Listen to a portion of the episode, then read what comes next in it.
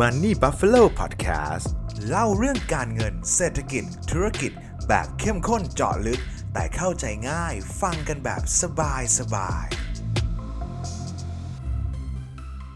ยินดีต้อนรับทุกท่านนะครับ กลับเข้าสู่รายการ Money Buffalo Podcast นะครับอาทิตย์ที่ผ่านมานี้ผมว่าถ้าใครเป็นเทรดเดอร์หรือว่าใครเป็นนักลงทุนที่แบบสายเก็งกำไรหน่อยแล้วกันนะครับ ผมว่าน่าจะสนุกนะครับ เพราะว่าเกิดความผันผวนที่ค่อนข้างสูงในหลากหลายสินทรัพย์เลยนะครับ ถ้าเกิดบ้านเราหยุดวันศุกร์ใช่ไหมครับแต่ถ้าเกิดใครเทรดอยู่ในตลาดต่างประเทศด้วยเนี่ยวันศุกร์เขาก็ไม่หยุดนะครับแล้วอย่างทองคำนี่วิ่งค่อนข้างเยอะมากแรงมากนะครับหรือว่า อย่างบิตคอยในช่วงวันจันทร์ที่ผ่านมานะครับ ก็พุ่งไปเกือบ 10%นะครับ ทุกคนเรียกว่าแบบขึ้นจากประมาณแถวๆ27,000ทะลุแบบแตะ30,000แล้วก็กลับมาที่เดิมนะครับ เรียกว่าล้างช็อตล้างรองกันกระจุยกระจายเลยนะครับ ก็เป็นข่าวลือนั่นแหละครับว่า Bitcoin ETF อนุมัติแล้ว แต่ว่าสุดท้ายแล้วก็เหมือนเรื่องนี้จะกลายเป็นเฟกนิวนะครับ ทีนี้ครับเวลาที่ในช่วงเวลาแบบนี้นะครับ ทั้งเรื่องของสงครามทั้งเรื่องของต้นปีมีเรื่องของวิกฤตธนาคารต่าง ๆ นะครับ สิ่งที่เราสัมผัสได้เลยครับ คือ ภาวะนี้เป็นภาวะที่เกิดความผันผวนสูงมากนะครับ เกิดเรื่องความไม่แน่นอนเยอะนะครับพอเป็นแบบนี้เนี่ยนักลงทุนโดยทั่วไปโดยเฉพาะทั้งทุนสถาบันเนี่ยเขาจะเข้าโหมดที่เรียกว่า wait and see นะครับโหมดที่แบบ risk off เลยนะครับ แบบว่าไม่เสี่ยง ไม่เอาความเสี่ยงรอดูขอความแน่นอนก่อนแล้วเดี๋ยวค่อยว่ากันอีกทีนะครับ ในช่วงเวลานี้ครับ ประเภทสินทรัพย์หนึ่งที่เราจะถูกพูดถึงมาแบบต่อเนื่องเลยแล้ว เริ่มเป็นกระแสแล้วนะครับ แล้วก็อยากให้เพื่อนๆเข้าใจ คำคำนี้มากขึ้นด้วยนะครับ นั่นก็คือสิ่งที่เรียกว่า safe haven นั่นเองครับ safe haven หรือว่าอะถ้าแปลแบบบ้านๆก็พื้นที่ปลอดภัยอะไรประมาณนี้แหละครับ ซึ่งมันก็จะเกิดขึ้นและได้รับความนิยมในช่วงที่คนรู้สึกว่าการถือสินทรัพย์เสี่ยงมีความเสี่ยงที่สูงมากจนเกินไป safe haven ก็จะได้รับความนิยมนะครับ จริงแล้วมันมีหลากหลายประเภทเลย ไม่ว่าจะเป็นเงินสดนะครับพันธบัตรรัฐบาล ทองคำ หุ้นปันผลที่ปันผลดีๆนะครับรวมถึงพวก currency ใหญ่ๆโดยเฉพาะสวิตฟรังนะครับเดี๋ยวเดี๋ยวเรามาคุยกันว่าทำไมแต่ละตัวทำไมถึงเป็นแบบนั้นนะครับ แล้วก็อีกตัวหนึ่งที่ผมก็แอบไบแอสนิดนึง แล้วผมคิดว่ามันน่าจะเป็นเซฟ h าเว่นที่ดีมากๆเลยครับคือ BTC นะครับไล่ไปทีละตัวกันก่อนนะครับออย่างเงินสดเนี่ยผมว่าในช่วงที่เรา risk off มากๆ ในช่วงที่เรารู้สึกว่าความเสี่ยงมันสูงมากเนี่ยผมว่าการเทขายสินทรัพย์เสี่ยงมาถือเงินสดเนี่ยอันนี้ถือว่าเป็นท่ามาตรฐานเลยนะครับ เพราะว่าการที่เราขายสินทรัพย์แล้วมาถือเป็นเงินสดก็เหมือนเป็นการล็อกกำไร แล้วก็ให้เราพอร์ตเราคงอยู่ตรงนั้นนะครับแต่ทีนี้เนี่ยพอเราถือเงินสดปุ๊บเนี่ยสิ่งที่น่าสนใจคือ เราก็คงไม่ได้ถือเงินสดไว้ทั้งหมดถูกไหมครับ เพราะว่าอย่างที่เรารู้ว่าเงินสดมันเงินเฟ้อมันสูงกันถือเงินสดไว้มันทำให้เราขาดทุนโดยทางทฤษฎีนะครับค่อนข้างขาดทุนไปเรื่อยๆขาดทุนไปเรื่อยๆนะครับดังนั้นโดยทั่วไปแล้วนักลงทุนเนี่ยก็จะเก็บเงินสดไว้แค่ส่วนเดียวครับ แต่ว่าก็จะเอาเงินสดบางส่วนนะครับไม่ผมเรียกว่าไม่บางส่วนแล้วนักลงทุนโดยส่วนใหญ่เนี่ยก็จะเอาเงินเนี่ยไปวางอยู่ในสินทรัพย์ที่มันสามารถเติบโตได้ในช่วงที่มันเกิดวิกฤตในลักษณะนี้นะครับ อย่างตัวแรกที่ ผมใช้คำว่าเมื่อก่อนละกันนะครับ ได้รับความนิยมสูงมากก็คือเรื่องของพันธบัตรรัฐบาลนะครับ พันธบัตรรัฐบาลเนี่ยอันนี้เราค่อนข้างชัวร์แล้วก็มั่นใจได้ว่า เมื่อเราให้รัฐบาลกู้รัฐบาลเป็นประกัน เอาง่ายๆ ถ้าตอบแบบชุยๆเลยครับ ก็คือ ถ้ารัฐบาลจ่ายไม่ไหว เขาก็จะไปกู้เงินมาแล้วก็เอาเงินมาคืนให้กับเราได้อยู่ดีนะครับ แต่ว่าด้วยสภาวะที่ตอนนี้มันอาจจะเป็นสภาวะที่ค่อนข้างยูนิคมากๆนะครับ ทุกคนก็คือมันมันไม่ได้เกิดขึ้นบ่อยครั้ง ก็คือเกิดวิกฤตเศรษฐกิจ พร้อมกับการขึ้นอัตราดอกเบี้ย ไปพร้อมๆกันคือ ขึ้นอัตราดอกเบี้ยไปก่อน แล้วเกิดวิกฤตรอกิน วิกฤตรอรอมีสงครามมีเรื่องวิกฤตธนาคารรอเนะครับมันไม่ได้เกิดขึ้นบ่อยครั้ง ที่เนี่ยพอมันอยู่ในสภาวะที่เรียกว่าอัตราดอกเบี้ยเป็นขาขึ้นด้วยครับ ส่วนตัวเองผมก็เลยคิดว่า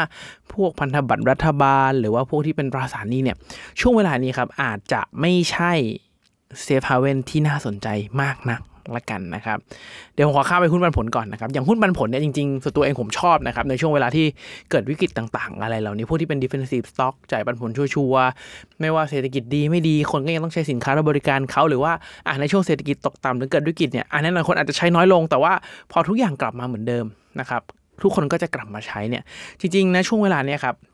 อยากให้เพื่อนๆทุกคนทำการบ้านเยอะๆเลยนะครับ เกี่ยวกับการหาหุ้นปันผล หาหุ้นที่พื้นฐานดีๆ พื้นฐานแน่นๆนะครับในเมืองไทยมีหลายตัวเลยที่ปันผลจ่ายคงที่มาก ไม่ว่าเศรษฐกิจดีอะดีร้ายเลวร้ายยังไง ก็จ่ายอยู่เท่านี้ครับจ่ายเพิ่มขึ้นนิดๆหน่อยๆตามผลกำไรที่เพิ่มขึ้น แต่ว่าจ่ายต่อเนื่องนะครับมีหลายตัวเลยนะครับอย่างตอนนี้ถ้าเกิดซื้อตอนนี้ก็ยิวประมาณ 6% 7%แล้วเนี่ยถ้าเกิดสมมตินะครับว่าเกิดวิกฤตแล้วมีแรงเทขายลงมาอีกสัก 10-15%เนี่ยแล้วเราเข้าไปซื้อเนี่ย แค่เงินปันผลอย่างเดียวเราก็ได้ประมาณสัก8%แล้วก็ถือยาวๆได้เลยนะครับ ถ้าเกิด สำหรับใครที่วางแผนทางการเงินแล้วสงสัยว่าเฮ้ยเงิน 8%มาจากไหน วิธีนี้ก็เป็นอีกวิธีนึงที่ง่ายมากๆนะครับคือเราให้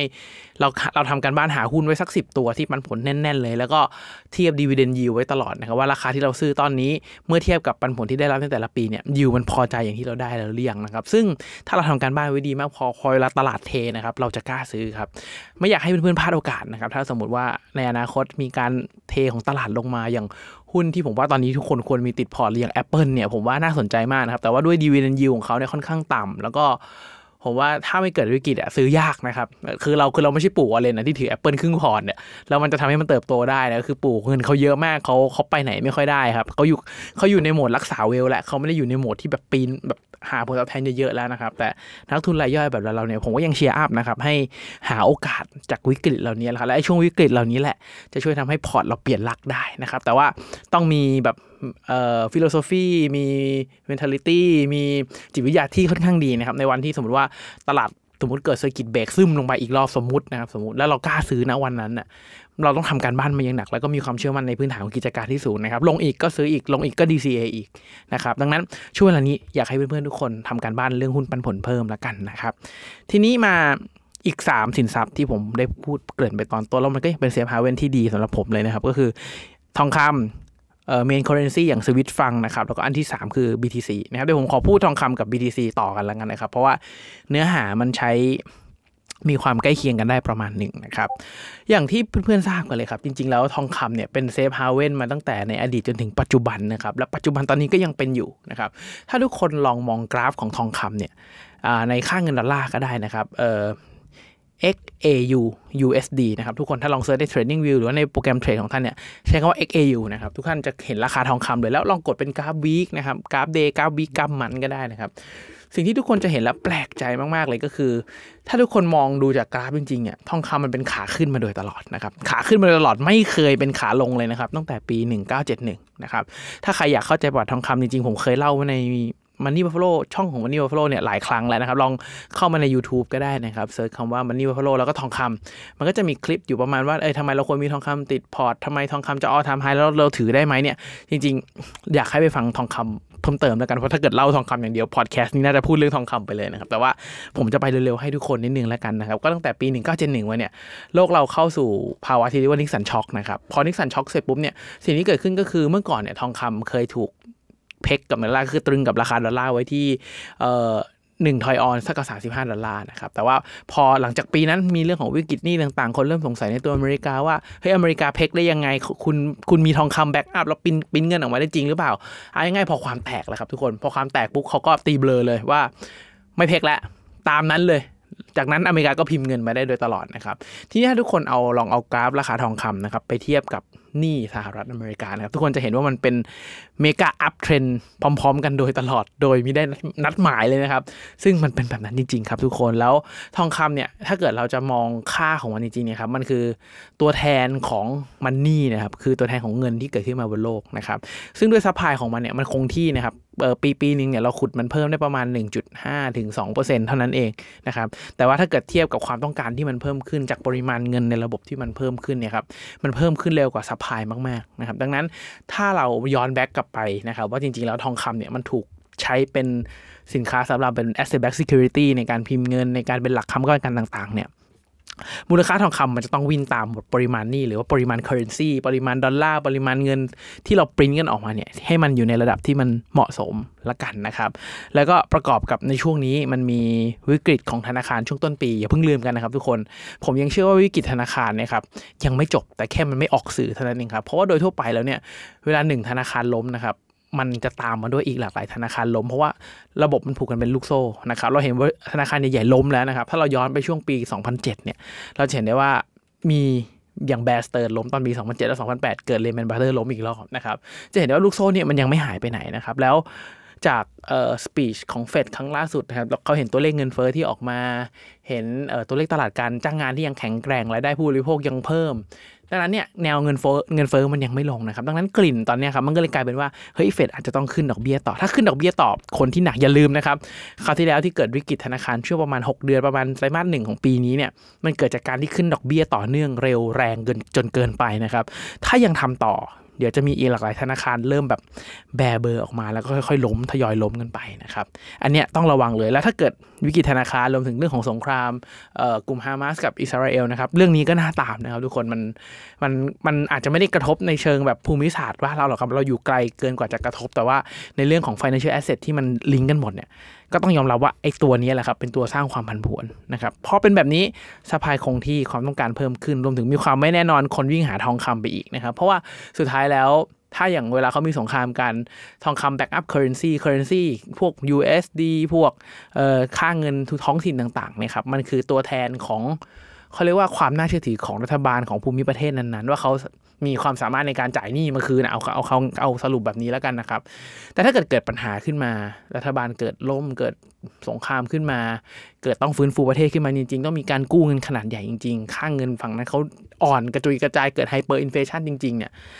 เงินมันจะวิ่งกลับมาหาทองคำนะครับ ดังนั้นในช่วงเวลานี้ทองคำเลยวิ่งกระจุยกระจายนี่ครับเลยเป็นสาเหตุว่าทำไมในคืนวันศุกร์ที่ตลาดบ้านเราปิดเนี่ยทองคำถึงกระโดดทีเดียว 60 เหรียญหรือ 3%กว่าเลยนะครับนี่ครับเป็นเหตุมาจากอันนี้นะครับ ทีนี้ถ้าทุกคนเริ่มเข้าใจทองคำนะครับ ทุกคนจะเข้าใจ BTC ไม่ยากเลยสำหรับผมเนี่ยผมมองว่า BTC นะครับเป็นเหมือนกับทองคำดิจิตอลนะครับสำหรับใครที่ยังรู้สึกว่า BTC เป็น scam หรือเปล่าเออมันโกงได้หรือเปล่ามันอย่างนี้ได้หรือเปล่านะครับผมอยากให้ทุกคนแยก BTC กับคริปโตเคอเรนซีจริง ๆ BTC มันก็คือหนึ่งในคริปโตเคอเรนซีนั่นแหละครับ แต่ว่า BTC เนี่ยมันด้วยโครงสร้างของมันเนี่ยเรายังเชื่อกันอยู่นะครับว่ามันโกงไม่ได้แฮ็กไม่ได้ ไม่มีคนเป็นเจ้าของมีความเป็น decentralized สูงนะครับไอ้โปรเจกต์ คริปโตที่ไม่ว่าจะเป็น NFT DeFi ต่างๆนะครับไอ้พวกเนี้ยมันมีเจ้าของมันมีเจ้าเข้าเจ้าของอยู่นะดังนั้นเนี่ยถ้าเกิดจะบอกคือว่าถ้าเกิดเจ้าของเกิดลั่นขึ้นมา เกิดโกงขึ้นมาเงินเราก็หายไปทั้งหมดอันนี้เกิดขึ้นได้นะครับแต่สำหรับ BTC เนี่ยการที่จะแฮ็กมันเนี่ยครับแทบจะเป็นเรื่องที่จะเป็นไปไม่ได้เลยเพราะโนด BTC มันเยอะมากถ้าจะแฮ็กเรื่องของบล็อกเชนของ BTC เนี่ยมันต้องใช้ความพยายามสูงมาก ซึ่งก็ไม่แน่เหมือนกันแน่นะถ้ามีควอนตัมคอมพิวติ้งขึ้นมามันอาจจะ โจมตีได้จะอะไรได้ แต่มันฟอกตัวเองหนีได้ มันก็เป็นนกลไกที่มันพัฒนากันต่อไป ซึ่งเราต้องติดตามนะครับ แต่ณปัจจุบันจากข้อมูลตอนนี้ที่ผมลองศึกษาดูเนี่ย BTC มันยังแฮ็กไม่ได้ มันยังโกงไม่ได้นะครับ เอาแบบนี้ไปก่อนนะครับ ทีเนี้ยผมก็เลยมอง BTC เป็นเหมือนกับทองคำดิจิตอลครับ อย่างแรกคือเรื่องของ supply มันคงที่เหมือนกัน อย่างที่เรารู้กันนะครับว่า BTC เนี่ยมันมี supply คงที่ที่ 21 ล้านเหรียญและมีการขุดออกมาทุกๆ วันในจำนวนเท่ากันเท่ากันไปเรื่อยๆ และถ้าผมจำตัวเลขไม่ผิดนะครับ คาดการณ์ว่าน่าจะขุดเหรียญสุดท้ายออกมาได้เนี่ยก็คือปี 2140 BTC ในโลกเราจะมี 21 ล้านเหรียญนะครับประมาณนี้เลยนะครับเมื่อ supply มันคงที่นะครับแต่ว่าความต้องการในการใช้งานเนี่ยมันเริ่มเพิ่มขึ้นนะครับทุกคน BTC เนี่ยมันเขาเป็นน้องใหม่มากๆ ที่อยู่มาในตลาดโลกเราเนี่ยผมว่ายังไม่ถึง 15 ปีดีตั้งแต่น้องเกิดปี 2009 หลังวิกฤต subprime มานะครับมันยังไม่ถึง 15 ปีดีเลย ดังนั้นอายุน้องเขาสั้นมากครับแล้ว ขนาดตลาดมันไม่ได้ใหญ่ขนาดถ้าเทียบกับทองคำคือเล็กมากครับทุกคนถ้าเทียบตลาด BTC กับทองคำเนี่ยดังนั้นเนี่ยถ้าเกิดมีเงินบางส่วน ทุกคนบางคนเชื่อว่า BTC มันคือ digital gold หลักการเดียวกันคือ digital gold ว่าเฮ้ยโลกเรามันพิมพ์เงินมากมายมหาศาลดังนั้น เงินเราจะเสื่อมค่าลงเรื่อยๆนะ ถ้าเราใช้ BTC เป็นตัวกักเก็บ เป็นตัวชดเชยความเสี่ยงในช่วงเวลานี้เนี่ย BTC อาจจะตอบโจทย์ก็ได้นะครับ แล้วถ้าทุกคนไปดูกราฟราคาของ BTC ตอนนี้นะครับ ทุกคนจะเห็นภาพภาพหนึ่งที่ไม่แน่ใจว่าเพื่อนๆรู้สึกเหมือนผมหรือเปล่านะครับว่าทุกคนจะเห็นว่าสินทรัพย์เสี่ยงต่างๆ ทั่วโลกเลยนะเวลานี้นะครับ มันมีความผันผวนกับคำพูดของเฟดผันผวนกับภาวะสงครามเอ่อ ผันผวนกับสิ่งที่เกิดขึ้นในตลาดโลกเนี่ยค่อนข้างมากเลย แต่ไม่เกิดขึ้นกับ BTC นะครับในช่วงที่ผ่านมา BTC ความผันผวนต่ำมากต่ำที่สุดในรอบผมว่าในรอบหลายเดือนเลยอะไม่ว่าจะเป็นข่าวอะไรก็ไม่กระทบน้องเขาเลยนะครับ น้องเขาอยู่เฉยๆของเขานั่นหมายความว่าในช่วงที่เราเห็น BTC ขึ้นมาในช่วงไฮป์เขาที่แล้วครับ ตั้งแต่ประมาณแบบ15 15K นะครับ ก็คือ 15,000จนมาขึ้นมาจนออทามไฮแถวๆประมาณ เกือบเกือบหกหมื่นเก้านะครับแล้วก็ไหลลงมาจนเหลือหมื่นหมื่นห้าแล้วก็เด้งกลับมาแถวๆตอนนี้เกือบสามหมื่นนะครับทุกคนจะเห็นภาพได้ว่า ผมรู้สึกว่าตอนนี้ความต้องการของ BTC เนี่ยเริ่มเป็น real demand แล้วเริ่มเป็นคนที่ไม่ได้เก่งกำไรเข้ามาเก่งกำไร แล้วก็เข้าเร็วออกเร็วไม่ได้เป็นเม่าเข้ามาแล้วนะครับ ดังนั้นปัจจัยเฉพาะตัวนะครับ มันจะเริ่มเป็นผลกับตัวเอง เท่านั้น มันจะไม่ค่อยอิงกับคำพูดของเฟดไม่ได้อิงกับสภาวะความผันผวนภายนอกแหละนะครับ ดังนั้น ผมก็เลยรู้สึกว่าถ้าเกิดมองถึง safe haven ทองคำกับ BTC เนี่ยเป็นตัวที่ใกล้เคียงกัน ผมมีเก็บทั้งทองคำเก็บทั้ง BTC นะครับ บอกกับเพื่อนๆตามตรงเลย ก็เลยรู้สึกว่าสองตัวนี้น่าจะเป็น safe haven ที่ดีในช่วงเวลานี้นะครับ ทีนี้ถ้าใครอยากเข้าใจมากขึ้นลองไปดูคลิปอื่นแล้วกันนะทองคำนี่ผมรวบรัดพอสมควรนะครับ BTC เช่นกันนะครับ ทีนี้ไปดูตัว main currency อีกตัวหนึ่งนะครับที่เพื่อนๆหลาย ๆ คนสงสัย แล้วก็มีประมาณ2อสคนถามเกี่ยวกับเรื่องของสวิสฟรังก์นะครับว่าเฮ้ยพี่เคนทำไมในช่วง ที่เกิดแบบความไม่แน่นอนเกิดเวทแอนซีแบบนี้เนี่ยทำไมสวิตฟังมันถึงแข็งนะเพราะถ้าทุกคนไปดูกราฟสวิตฟังนะครับถ้าเกิดชื่อย่อเนี่ยมันคือ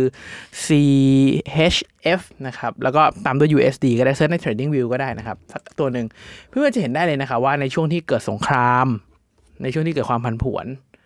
สวิตฝั่งแข็งขึ้นนะครับ แล้วถ้าเพื่อนๆเผลอๆไปเผลอๆมาเนี่ยแข็งขึ้นประมาณ 4%แล้วนะครับ เมื่อเทียบกับในช่วงต้นเดือนตุลาที่ผ่านมา ซึ่งการที่ค่าเงินขยับ 4-5%ไม่ใช่เรื่องปกตินะครับ และการที่สวิตฟังแข็งได้นะครับ มันมีมันมีเรื่องราวในอดีตมาจนถึงแบบปัจจุบันเลยว่า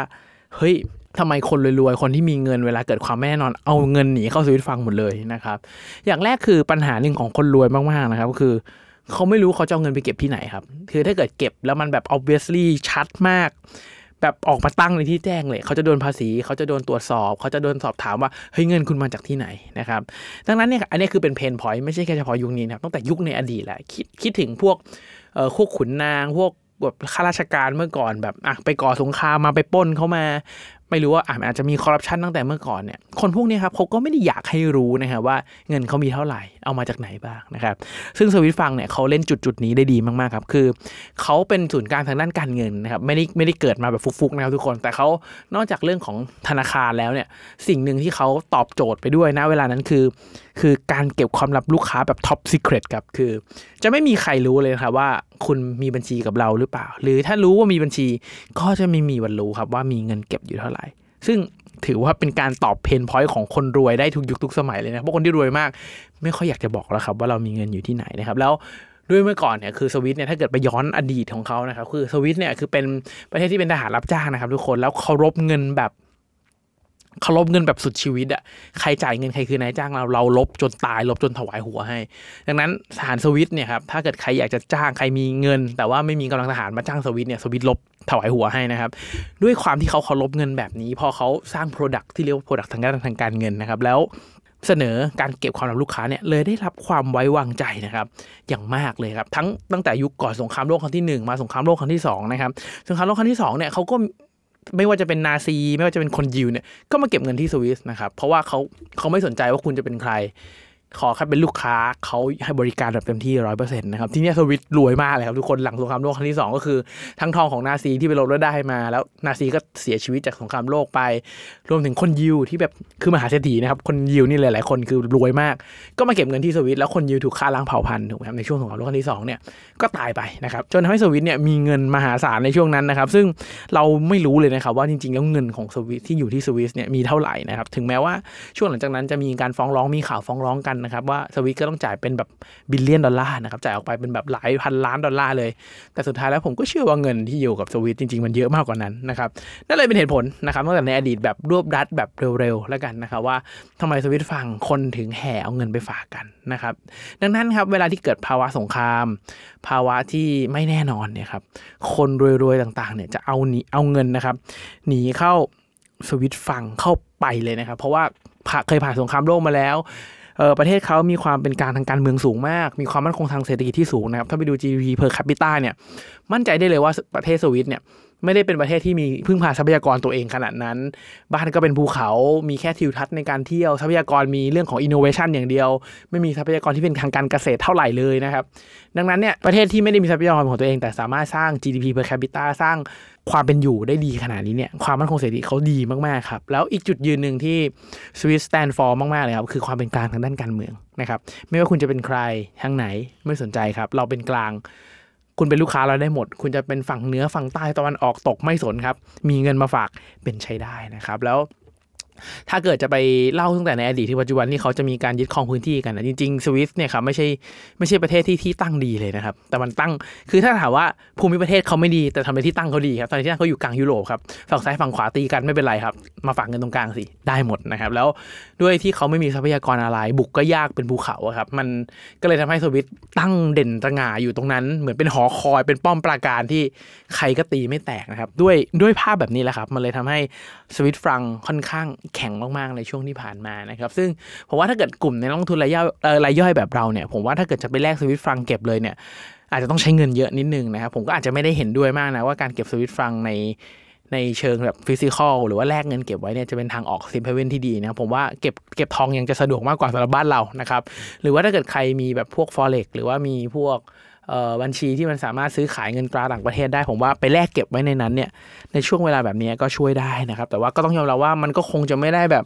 ขึ้นรุนแรงกระจุยกระจายแบบ 10 20 30 ได้เหมือนกับสินทรัพย์การลงทุนอื่นๆนะครับมันก็จะเป็น safe haven กับทุกคนคือในในในในการเก็บเงินใน safe haven เนี่ยจริง ๆ แล้วหลักการของมันนะครับมันจะไม่ใช่แบบว่า ทุกวันนี้เรามีเงิน 100ใช่ไหมเราถือสินทรัพย์กระจายการลงทุน เราเก็บเงินเข้า safe haven เนี่ยแล้วในช่วงวิกฤตไอ้หนึ่งร้อยมันจะเพิ่มเป็น 300 ให้กับเรานะครับ ไม่ใช่แบบนั้น สิ่งที่เราต้องการไม่ใช่แบบนั้นครับ แต่จะเป็นปัจจุบันเรามี 100 เราเอา 100 เก็บเข้า safe haven เงินเราอาจจะเพิ่มเป็น 105 หรือ 110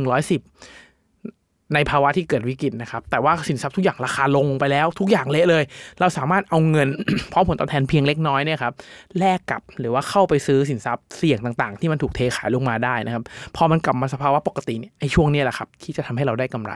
แบบอย่างเช่น จากเดิม 100 ถ้าเราไม่ขายเลยเรากลับมาที่เดิมเหลือ 100 ถูกไหมครับ แต่ถ้าเกิดเรามีการขาย 100 ออกมาถือ safe haven ทิ้งไว้เพราะ safe haven เติบโตเล็กน้อยนะครับชดเชยกับส่วนที่ขาดทุนไป แล้วพอเราเข้าไปซื้อในช่วง bottom ได้หรือว่าช่วงที่มันตลาดตกได้แล้วพอตลาดกลับมาที่เดิมเนี่ยจาก 100จากเดิมเนี่ยเราอาจจะกลายเป็น 200 หรือ 300 หรือ 400 ได้เลยนะครับ เวลาที่พอร์ตเติบโตมากๆจริงๆเนี่ยช่วงเวลาแบบนี้แหละครับเป็นช่วงที่สำคัญแล้ว การที่เราจะกล้าลงทุน การที่เราจะกล้าตัดสินใจในช่วงที่เกิดวิกฤตแบบนี้เนี่ยมันเกิดจากประสบการณ์ เกิดจากทักษะ เกิดจากการทำการบ้านอย่างหนัก เกิดจากการหาข้อมูลอย่างมหาศาลนะครับแล้วอยู่กับตัวเลขตัดเรื่องของอารมณ์ออกไป แล้วเราจะกล้าซื้อในวันที่ตลาดเทขายแล้วเรายังเชื่อว่าพื้นฐานของธุรกิจยังดียังไม่ไปไหนยังอยู่เหมือนเดิมเนี่ยยังได้สัมปทานเหมือนเดิมยังจ่ายปันผลเท่าเดิม เราก็สามารถเก็บหุ้นเหล่านั้นได้นะครับไม่รู้เพื่อนๆคิดเห็นกันว่าอย่างไร แต่ก็หวังว่าทุกคนน่าจะเข้าใจคำว่า safe haven กันมากขึ้นนะครับมันจะไม่ใช่การเก็งกำไรแบบกำไรเละเทะนะครับแต่ว่าจะเป็นการบริหารความเสี่ยงในพอร์ตเรานะครับแล้วพอเวลาพอร์ตเราสามารถยืนระยะได้ ทุกอย่างเสียหายปุ๊บเราเข้าไปช้อนกำไรก็จะเกิดในช่วงเวลานั้นนั่นเองครับไม่รู้เพื่อนๆคิดเห็นกันยังไงเกี่ยวกับ safe haven หรือว่ามี safe haven อื่นๆ ที่เพื่อนๆเห็นแล้วแบบมองว่าไอ้ตัวนี้น่าสนใจมากคอมเมนต์บอกกันหน่อยนะครับเดี๋ยวผมจะไปส่องลองทำการบ้านแล้วถ้ามันเจ๋งมากๆเนี่ยเดี๋ยวอาจจะมาทำพอดแคสต์ชวนทุกคนคุยอีกว่าเฮ้ยตัวนี้ก็น่าสนใจเหมือนกันแล้วก็